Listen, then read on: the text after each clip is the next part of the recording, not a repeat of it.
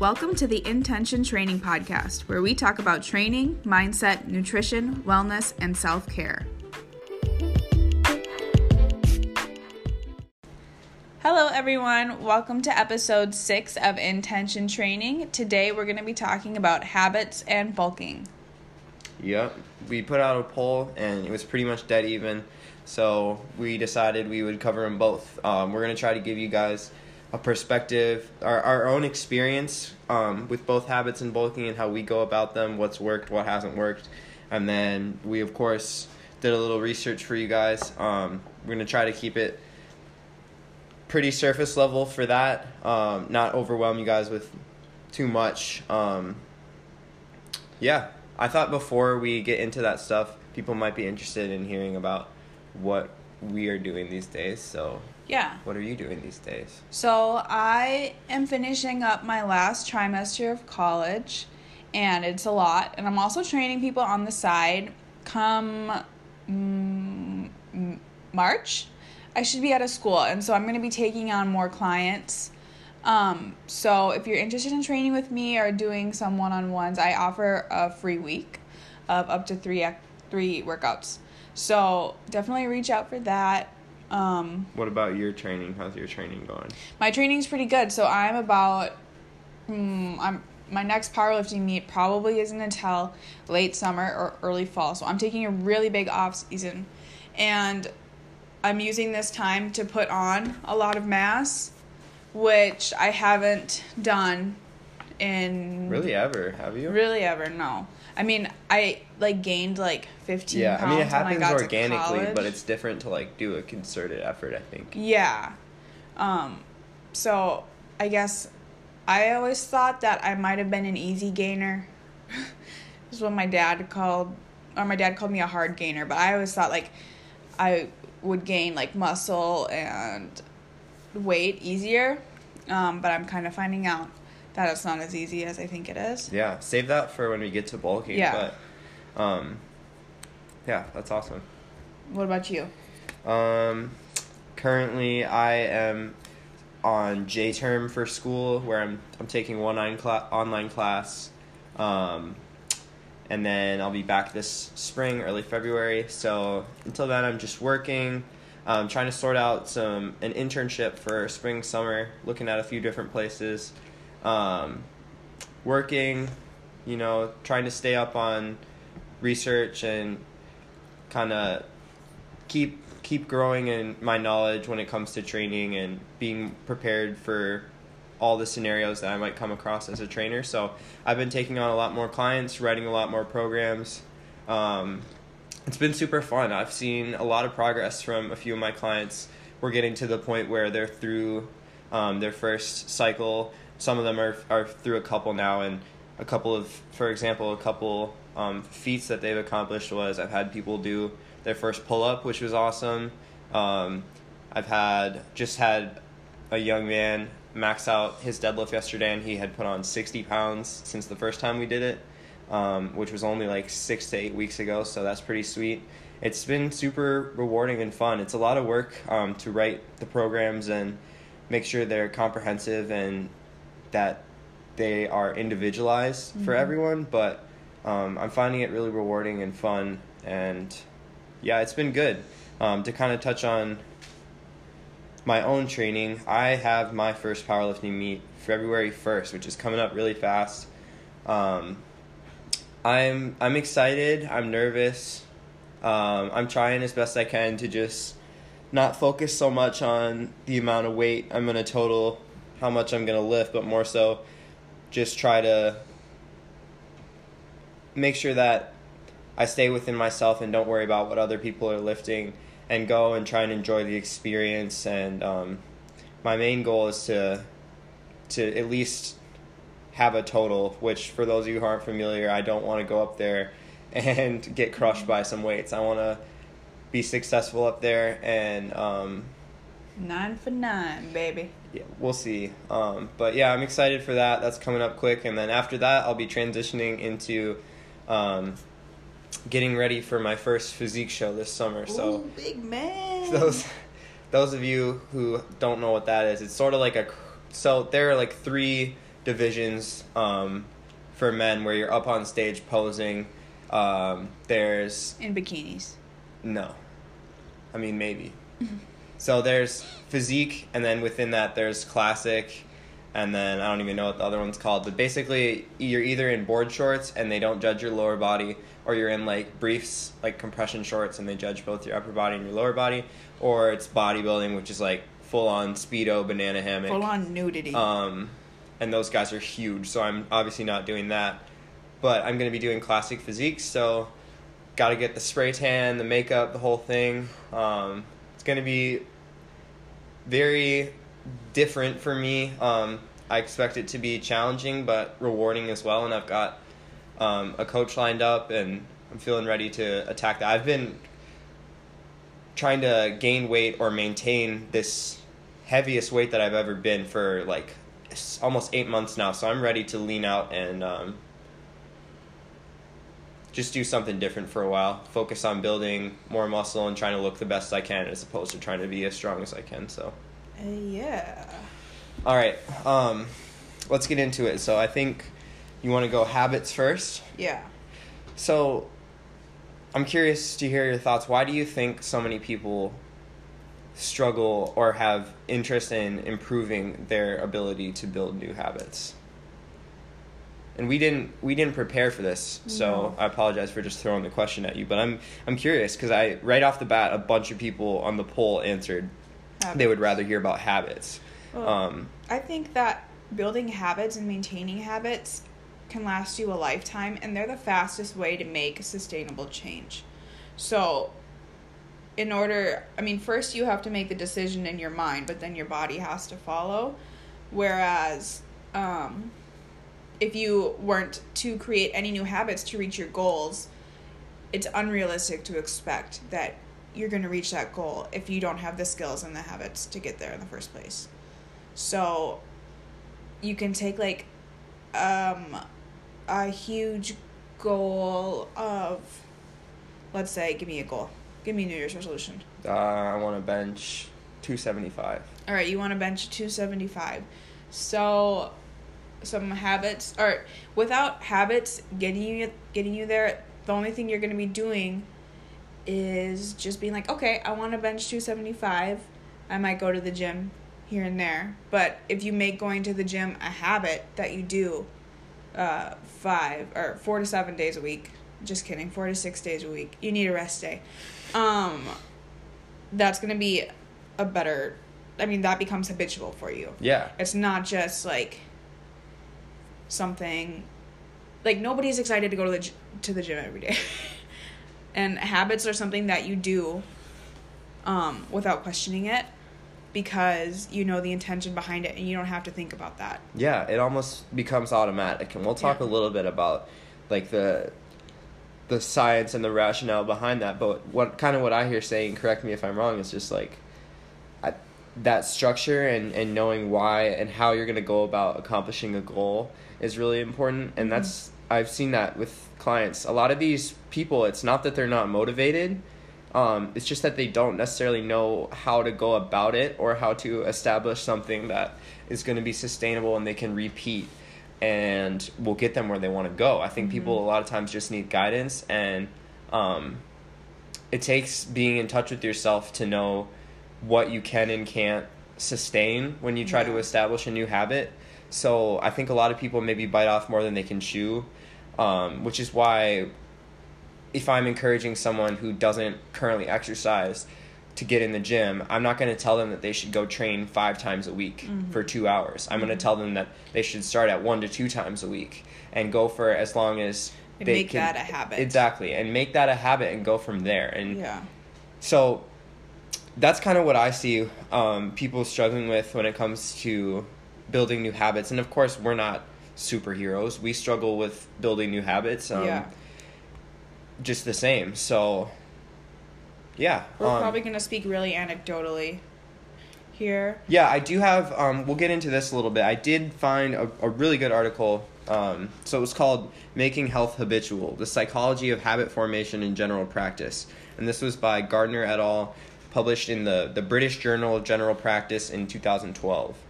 So they defined forming a habit as repeating a chosen behavior in the same context until it becomes automatic and effortless. So I think that first point is really important because it notes that having a firm grasp on a habit in one context does not guarantee that it will hold in a different context. And that, for example, if you are really good about your diet or going to the gym at home, that doesn't mean that on vacation you're going to be doing the same thing. I mean, like not your diet, but your your way of eating. Sure. I guess. Yeah, I think I'd rather use like way of eating Sure. over like diet. um, yeah, I'm on board with that. Um, I think another anecdote that we can use from our own life is like our dog. So she's really good about sitting when there is a treat. She that is a habit for Uh-huh. her. Um, but when the treat is not there, she is like, "Oh, that habit is only applicable to when there's a treat." So yeah, that's an interesting point because in that case you have an external reward, Yeah. right? When she completes the habit, she gets a treat. Mm. Um, but another example, and then I promise we'll stop talking about our dog. um, but like the context thing, she's great about that inside the apartment. But if Mhm. we go outside and there's a bunch of stuff going on, there's cars in the street honking and stuff. There's no guarantee that she'll sit. She doesn't Mm-hmm. have that habit in that context. She only knows the context inside our apartment. So yeah, because because she's lacking that external motivation there, um, and so I think like just coming off of that, um, building habits comes from an intrinsic desire to accomplish something. Um, the extrinsic is not going to get you there. Like if you're, um, like what I want to do is make a ton of money um, just to have a ton of money versus I want to make a ton of money so that I can feel well off. I bet that making a ton of money so you can feel well off is going to be much more powerful for you every day. I just wanted to make sure that we explain. So intrinsic is going to be something that is coming from within. It's a like an innate desire for for something for to accomplish something or for something to happen. So that's like it it's the will inside of you that wants to do something whereas an extrinsic motivation or reward is something that you are given um, in response to completing something or doing something or participating in something. So Mm. when you say that it needs to be intrinsic, I, I agree to a certain extent, definitely. I think external reward, external or extrinsic rewards have their place, and in a lot of the psychology courses I've taken, it a lot of studies show that you can definitely develop an over reliance on external rewards. Mm. So a lot of the examples and, and the studies that I see regarding this are like with little kids, um, and they'll have like the option to read or to go out for recess, and they get a reward if they stay in and read. If that reward goes away, they're not going to stay in and read Yeah. because that's not why they're doing it in the first place. Versus if you decide that if the kid decides I want to read because I want to get better at reading and I want to get better grades or something Yeah. like that, that's intrinsic. So that's what we're talking about. And I think the point we're trying to get across here is that there's nothing wrong with an extrinsic reward, but at the end of the day, if that extrinsic or external reward isn't there, are you still going to do it? Yeah. Are you still going to go to the gym even if they don't give you a gift card for going five times a month or something Yeah. like that? That's what it comes down to.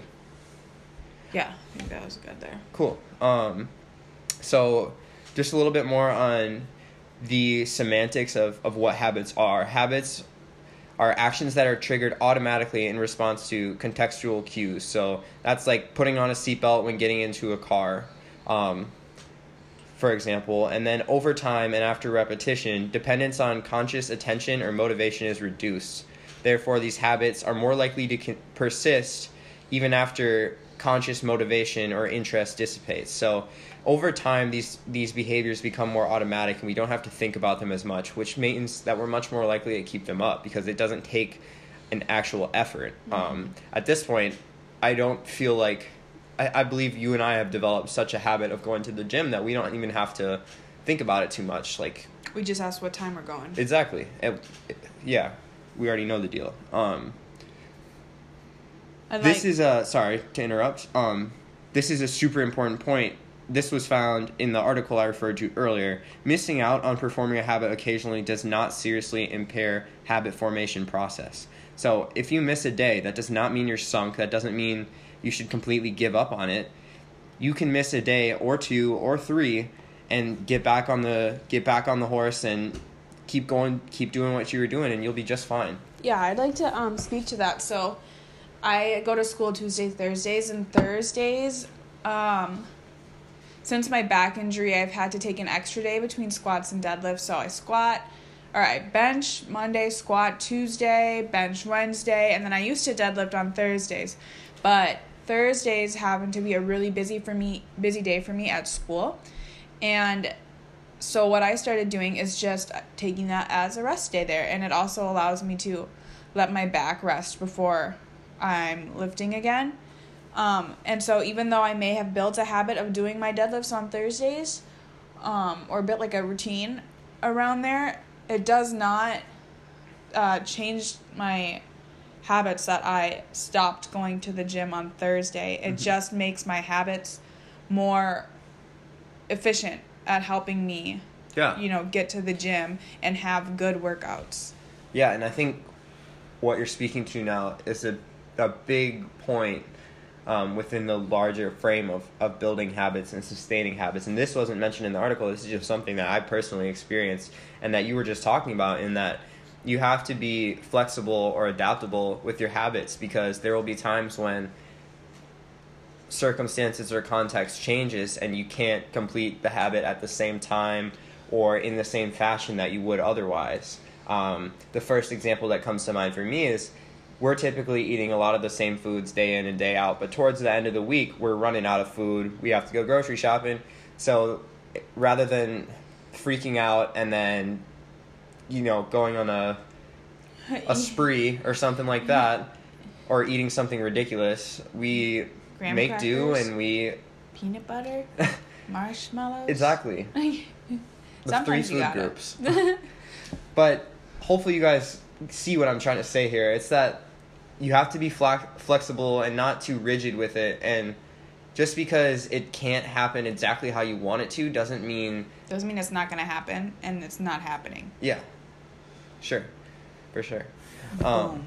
Boom all right i got a couple more points here. This one's pretty obvious but i think it's worth mentioning in that it's going to be easier to build a habit with a simple action than it is with a more complex one. So the most simple one i can think of is trying to drink two water bottles a day. Yeah. Um, that's going to be one that it's pretty easy to hold yourself accountable for. Carry your water bottle around everywhere, um, and get it done. Um, but just to kind of tie everything in here, there there might be a day when you forget your water bottle and you have to figure something out. So, I think um, even even the simple ones are not always going to be easy. But I would recommend that you start with something smaller and try and sustain that before you jump into something really big and that's mm-hmm. that's sort of what we're talking about when we say when people are first getting started exercising we'd rather have them go one to two times a week rather than trying to go six times a week twice mm-hmm. a day mm-hmm. um, and obviously there's there's a middle there and um, there's outliers and there's outliers but in general um, lastly so the habit formation in this article was broken down into three phases there is the initiation phase, which is selecting the behavior in the context you want to um, have that behavior in. The learning phase, which is repeating the behavior in the same context to strengthen the relationship between the context and the behavior. Um, and stability phase, which is when the habit is formed and strength has plateaued, so it persists over time and it doesn't take much effort or deliberation to perform that behavior. Mm-hmm. So those are the three phases you're looking at. Um, it will get easier over time. And the number I found in here, in terms of, you always hear like 21 days to build a habit. And according to this article, that is totally a myth, which is unfortunate because it, it actually says that it takes about 66 days or 10 weeks until a habit is gotten to the point where it's in the stability phase and it's basically automatic. So that's a long time. It's definitely a commitment, um, which It would yeah. be better if it were 21 days, obviously, but at least you know the facts now. yeah, and I think that it's important to mention that some habits are going to take a lot of work to uphold them. like this summer I had an internship um, that was like basically a nine to five, but the only time I had uh, to get my workout in was at 5 a.m. when the gym opened because we had just gotten a puppy and I had to be home um, while you went to work. Um, but if I'm going to get to the gym at 5 a.m. with getting as much sleep as I can, I had to make my breakfast the night before. And that was never fun. Um, it takes time. And so I think like some habits you are going to have to make other habits to uphold. Mm. Like Mm. making a habit to make my um, overnight oats the night before, pack my lunch so that all I have to do um, and worry about in the morning when I wake up is brushing my teeth and washing my face, drinking my water, and then grabbing everything to go. Mm-hmm. So, yeah, that was one last note before we wrap up habits. Yeah, um, I do have. Oh, one thing I wanted to to say before I finish up here is that it, it's important to be aware that even though habits, building a good habit and quote unquote good is inherently a productive and positive thing, there will be downsides to them. For example, Jen had chose to make her breakfast the night before, and that made it super easy for her in the morning. But she's sacrificing a little bit of sleep by doing that the night before, and so there's always trade offs, and I think you have to do kind of a cost benefit um, Analysis. analysis. There you go. Thank you. Statistics. Statistics. I don't think Um, Statistics. so that's that's that's all I have to say about that. Lastly, I have some steps. Um, these are not my steps; these come from the article. So if they don't work, don't blame me. Um, number one, decide on a goal. Number two, decide on an action that will get you towards your goal and that you can do on a daily basis in a sustainable fashion. And I want to tweak that by saying it doesn't necessarily have to be a daily basis. It could be as long as it's a consistent um, time. I, I don't think it matters if it's daily or not the big point there is the sustainability part. Um, third, plan when and where you will do your chosen action. It has to be a place you encounter every day of the week. So you can use an external cue here, like every time you go on lunch break, um, you take a 10 minute walk, for example. Um, so it's important to know when and where you're going to do these things, but then also to be able to adapt when that doesn't happen. Number four, do the action. This is the performing of the habit. This is the repetition. This is creating something that's automatic that you don't have to think about. This is how you make it easier on yourself is by being consistent and doing it day in and day out. 5. It will be it will get easier over time. Like I said, 66 days. After 66 days, it will be basically automatic. Number 6, you officially have a new habit.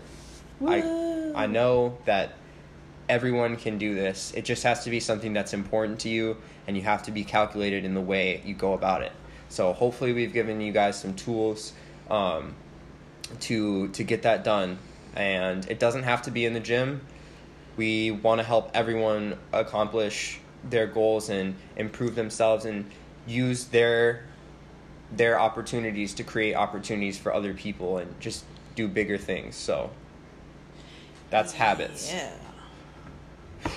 All right. So next up, we're going to talk about bulking, and I feel like I should say if this isn't going to be a topic that you are interested in um, or that is going to be harmful for you to hear about, um, we just want to be mindful that We take no offense to that. yeah. We know this is sort of a a, a niche situation. Um, Yeah. Not everyone is going to be able to relate to this. So, So it's so okay what if you cut it off. is bulking, Jen? So, bulking is putting on mass for a reason.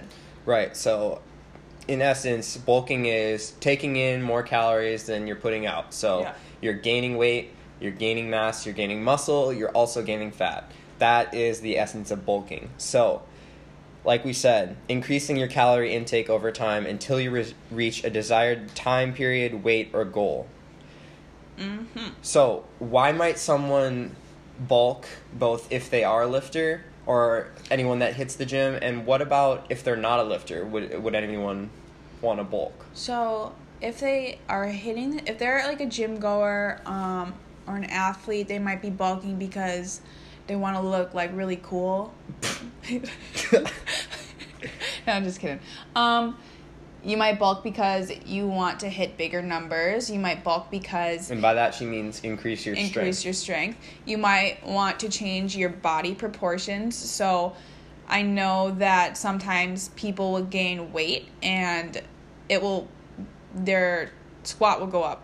Um, not only because they're gaining weight, but because they have better leverages in the squat. They're That able belly. to they're- yeah, and like your thighs get bigger. Um, your and like same goes for benching. Your ch- your chest is gonna get rounder, etc.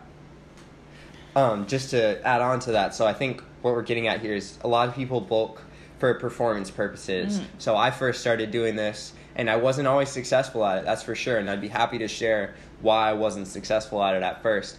Um, because I was tired of getting pushed around, and I was an athlete playing sports, and I was always one of the shortest and smallest kids, and I was tired of that. And there's something you can do about it. The fact, I, I mean, obviously, not everyone is blessed with the financial means to To buy obtain to obtain all the food they need. Yeah. But if you are fortunate enough to have that opportunity, then this is within your control, and you can do something about it. Um, genetics do play a part, and metabolism plays a part. But I thought I, I, I there were times when I thought I couldn't physically gain weight, and I'm sure some of you have been there. No matter how much you eat, it probably feels like that. But that's just not true, and you just have to do things like listen to this podcast and seek out good resources and Eat your pop tarts. that's part of it for sure. Um, if you're not an athlete, reasons for bulking might be that it is better for your job. Say you work outside, it's cold, you're gonna be a little warmer. Um, also, it might be because um, mm, maybe you and your doctor have talked about something. Yeah, we won't get too deep We're- in yeah, the weeds there, but there are definitely times when maybe people want to gain weight for gain weight for their health. Yeah, or you Um, just would like to look differently. yeah, Like- and that's totally fine. You want to get thick, you want to get thicker than a Snicker. Start bulking up. Um, so like those are reasons like why people might start bulking. For me, I was sick the entire month before my last meet and I was at my lowest body weight in a very long time and it was making me it was making it much harder for me to recover and so I kept getting sick and then so I kept losing weight and so I realized that I needed to put on weight for my immune system and not only for like performance purposes but also for my immune system and I had a sinus infection last week and it lasted like 2 days because I was able to recover from it so much better at this heavier body weight.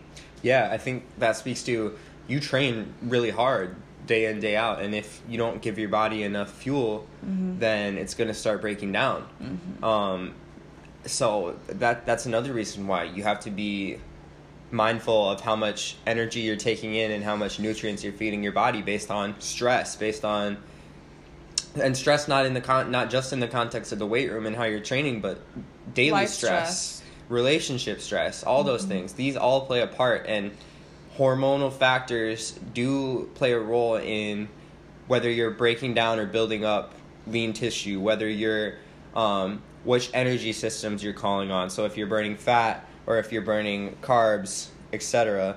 Um, all right, let's get into it, huh? Yeah. So, the big thing for me here is when you're going into a bulk, you've decided you want to bulk, you have a goal in mind, you know how much weight or what body fat percentage. I don't know why you'd bulk to get to a certain body fat percentage, but Yeah. anyway, you have a reason for bulking and you, you have that set in stone. Go into your bulk with the right mindset, knowing that no matter how clean you eat, you will put on some body fat Yeah. that you will that you may be uncomfortable with the amount of food you have to eat or how often you're eating um, you're going to have to eat foods that you've been taught that are bad or unhealthy because you need to to get you need to eat calorie dense foods to be able to get in the amount that you need in some cases um, know that performance will be better in certain areas like strength cognition energy Sleeping. sleeping, but it may suffer in others. You may feel out of breath at times. You may you may feel lethargic. You it, it- and uh, t- again, those hormones they may go out of whack, but your body will adjust over time. Yeah, what's up? Yeah, and I I feel like it's important to say that like when we say clean, we mean quote unquote clean. Yeah. Um, because a lot of healthier foods are proce- are healthier quote unquote are processed more than quote unquote unhealthy foods. Like almond milk would be something considered quote unquote healthy, but it's been through much more process, probably similar processing to a Pop Tart. So, you know, when we're talking about like quote unquote good and bad foods, we're just talking about society's construction of them. Yeah, when I say clean, and I, I literally have it in quotation marks in my notes here, I more mean the narrative surrounding it.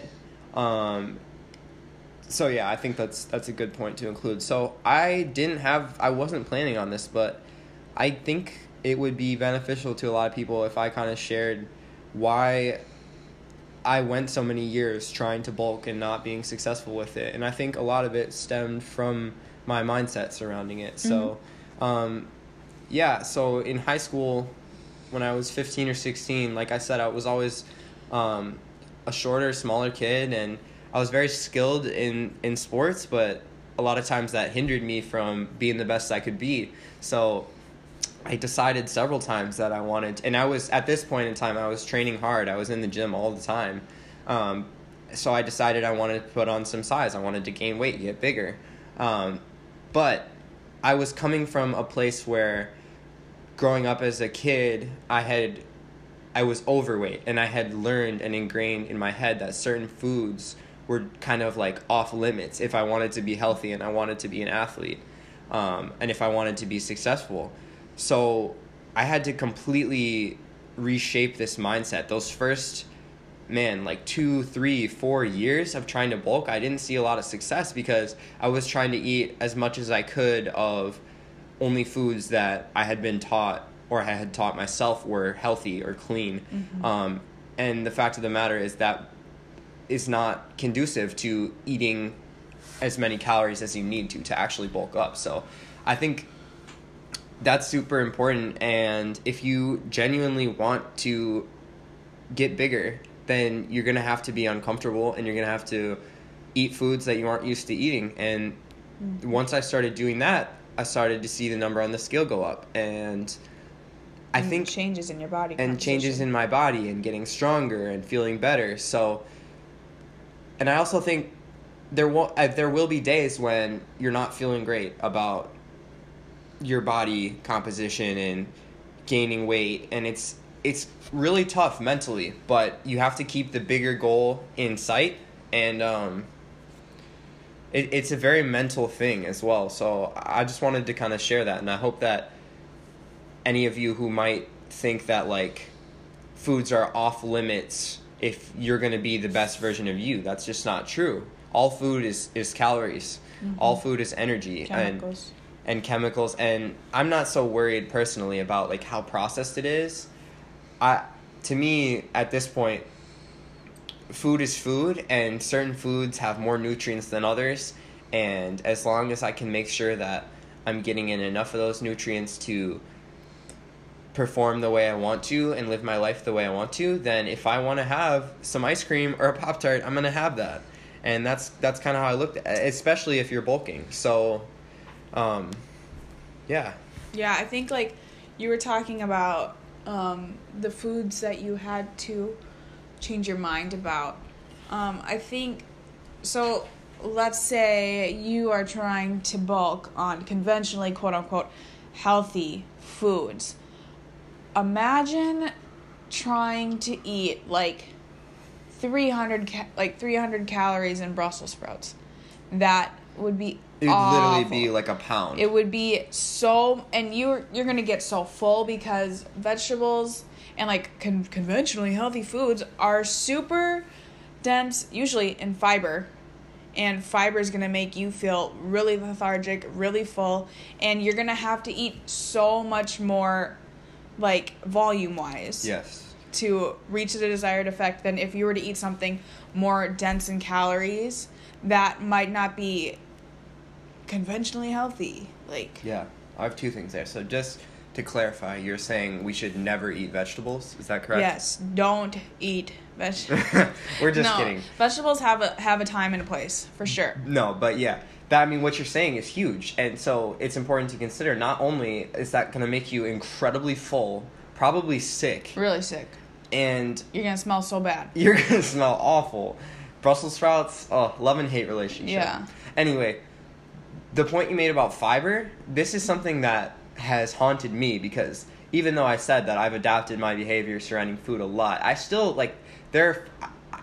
I, I like most foods that are quote unquote clean. Like I stick to pretty much whole foods for the most part of my diet. So I run into an issue where I'm taking in like way more fiber than is recommended and in case Yeah, you never learned And that's also not healthy. no, it's not healthy. It's going to be hard on your digestive system, and in case you never learned, it's going to make you poo. Or you're gonna get blocked up. Yeah, and you don't want either of those things because obviously, if you're trying to gain weight, you don't want to be doing that. You don't you don't wanna be pooping all the time. and nobody ever wants to have bad indigestion. So just just something to be mindful of. There's a fine line, um, and I, for reference, I I believe. Don't quote me, but I, this is what I go by. Most people do well with about twenty five to forty grams of fiber, and I would recommend between thirty and 38 for most people. So you definitely want to get that in because it is important. Um, but don't go overboard. That's what we're trying to say here. So Too much of anything is bad. yes, very much so. Um, all right, next next point here. Make sure that you're able to commit to your bulk for at least six months. Throughout this time, you will want to quit. You'll see people that bulk bulk really hard and then they'll go on quote mini cuts. Um, people do this when they feel like they're putting on too much fat or they grow tired of eating so much, but you have to stick to it. If you cut down mid bulk, you'll lose a lot of that progress and that good quality muscle that you're putting on. And you'll have to do it all over again anyway. So yeah, it's it's Mm-hmm. pretty counterintuitive. Yeah, I think that a better a better way to approach that would be to commit to Oh, like better. No, I mean better than doing mini cuts. Yes. Um, a better way to do that would be to have six, you know, you're allocating six months to gain mass, to change your body composition.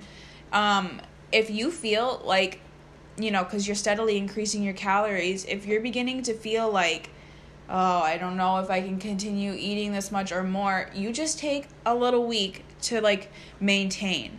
As in, your body is you're not trying to gain weight, you're not trying to lose weight, you're just trying to keep the weight that you have on.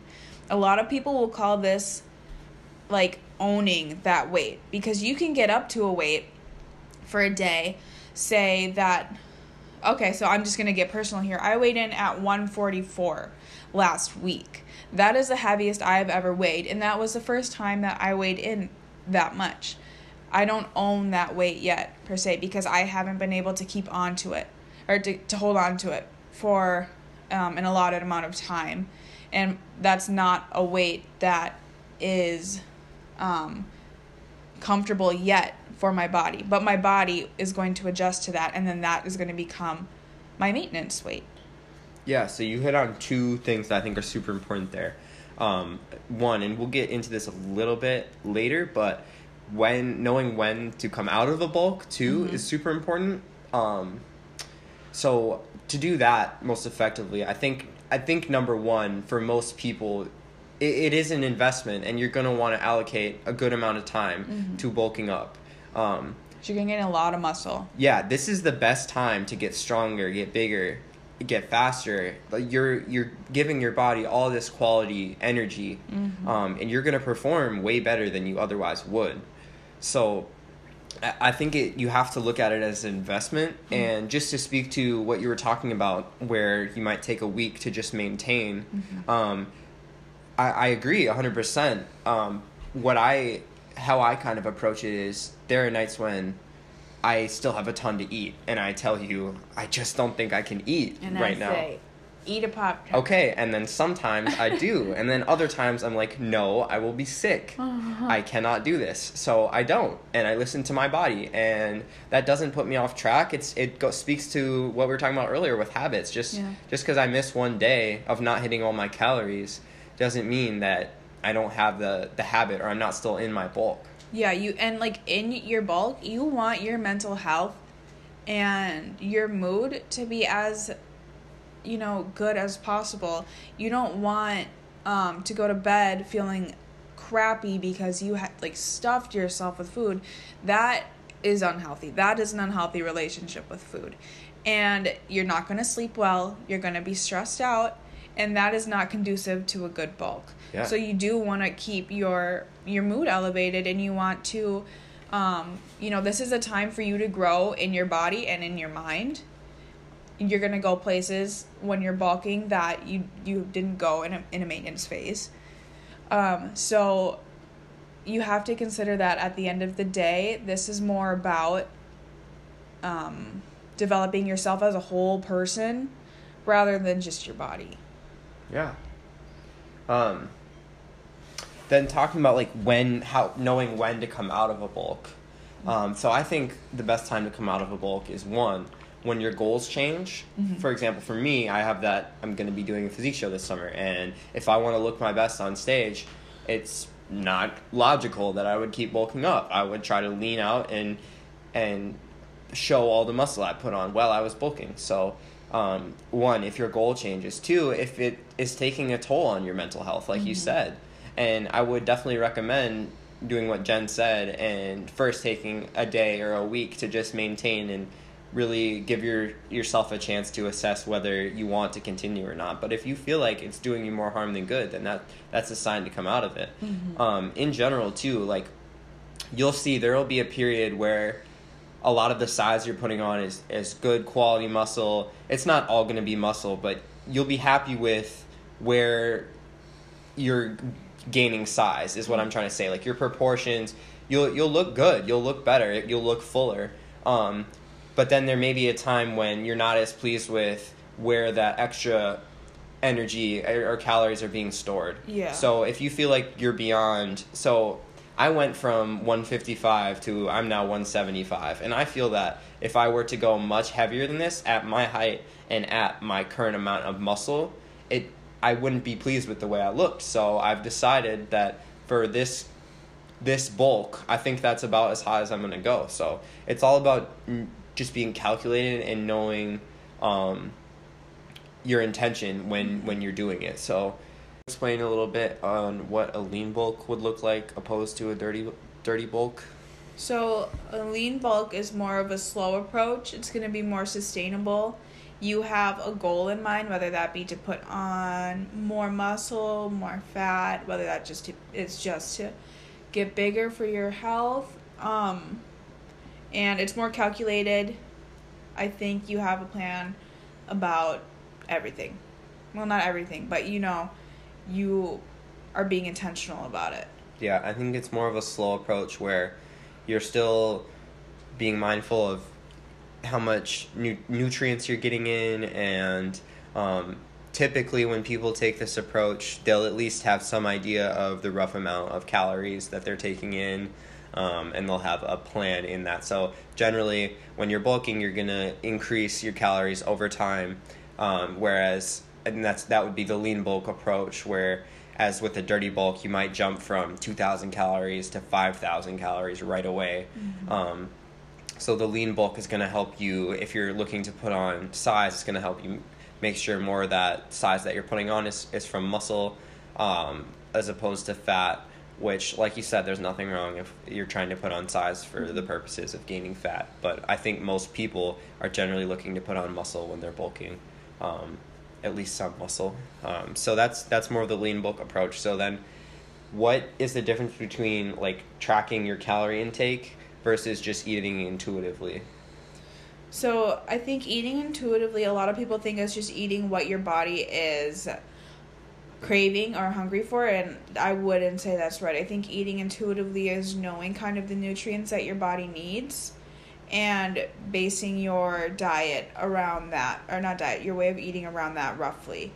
Um, whereas tracking calories tends to be really strict. For a lot of people it's not sustainable. Um, it is much it's more calculated and i think that it you know a lot of athletes like figure competitors are going to have to take that approach just because you have to get down to a certain body fat in order uh, to win.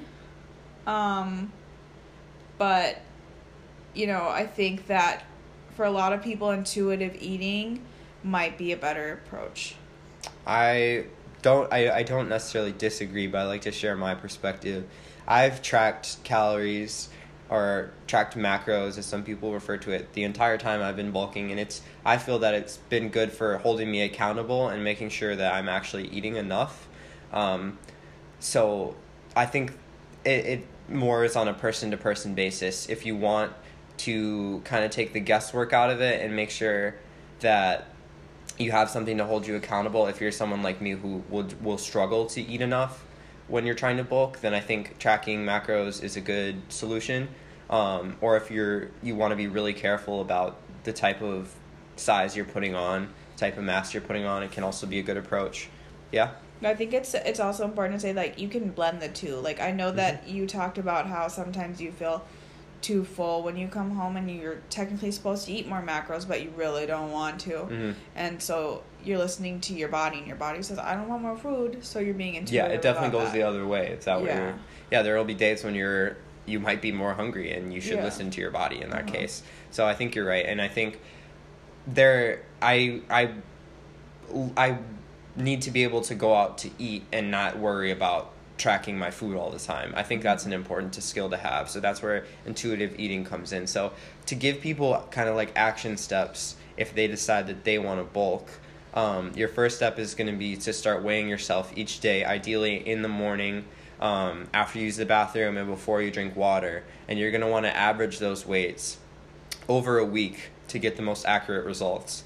Um, once you have that down, I would establish um, a goal in terms of how much you're how much you're looking to gain, and then you're going to want to go about figuring out if you are choosing to to track your calories or track your macros. You're going to want to find there are plenty of um, calculators and whatnot online. I like the app Find Your Macros, where if you enter your height, weight, a few other um, indicators, then it'll tell you how much food you need to be taking in um, to for in a deficit to lose weight, to maintain, and in a surplus, which would be the bulking, which would be gaining weight. So um, that'll not only give you the amount of calories you'll you'll need and and keep in mind that this is not foolproof. Um, they don't know you and everyone is different so but it's a good baseline. So that'll give you the amount of calories the amount of protein fat and carbs you need to eat and then you can download an app like myfitnesspal and start trying to hit those numbers.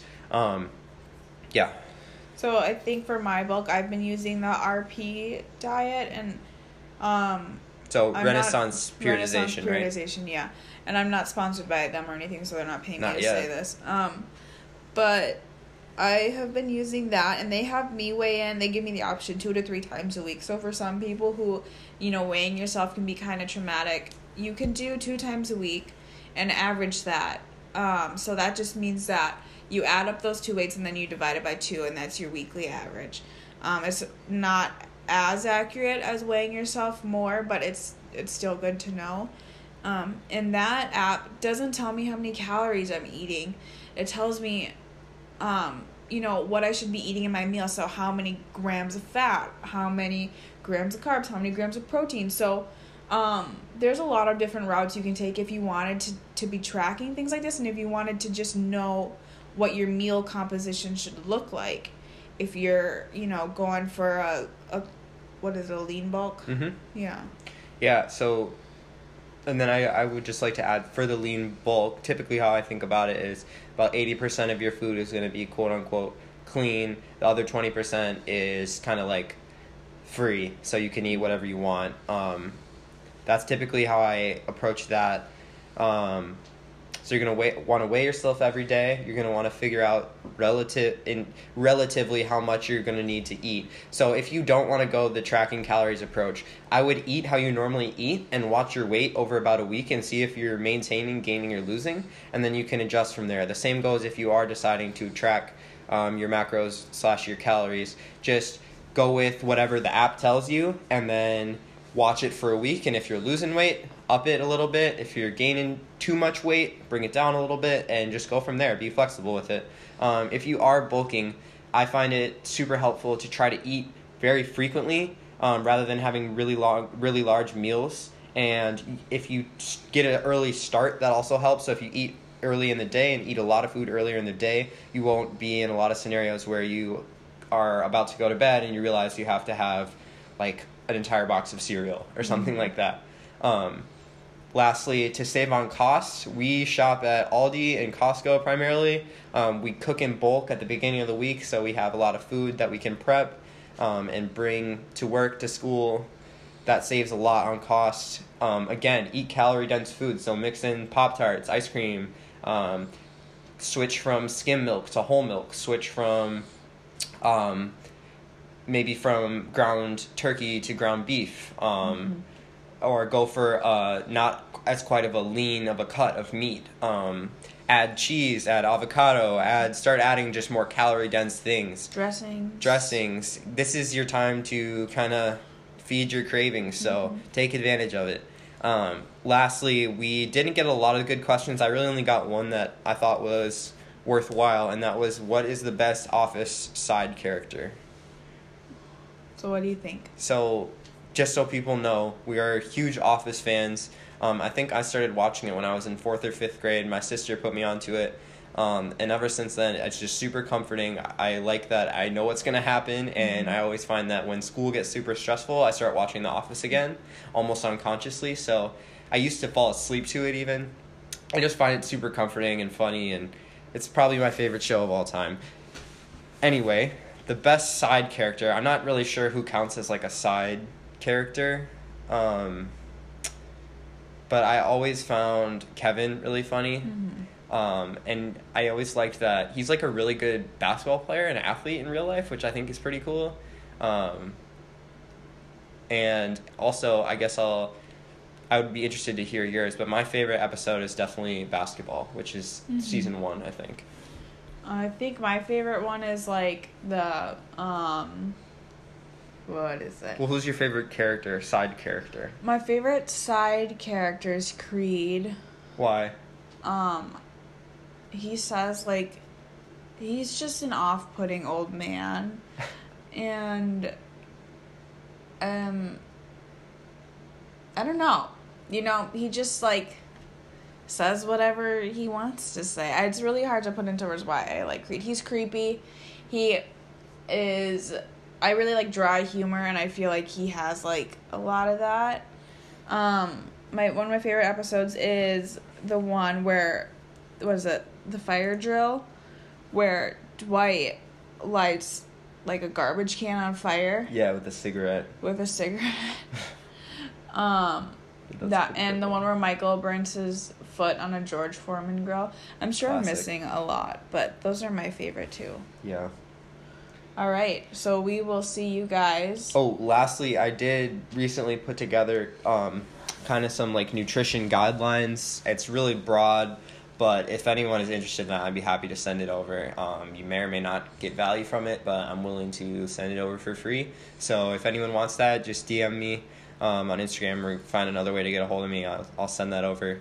Otherwise, we will talk to you next week. Get us in some more questions. We appreciate um, if anyone is, will share this on social media, give us ratings and reviews, um, or just listening. We really appreciate you guys just listening. So yeah. Um, that's all I got. You got anything else? Nope. Peace. We'll see you guys for episode seven.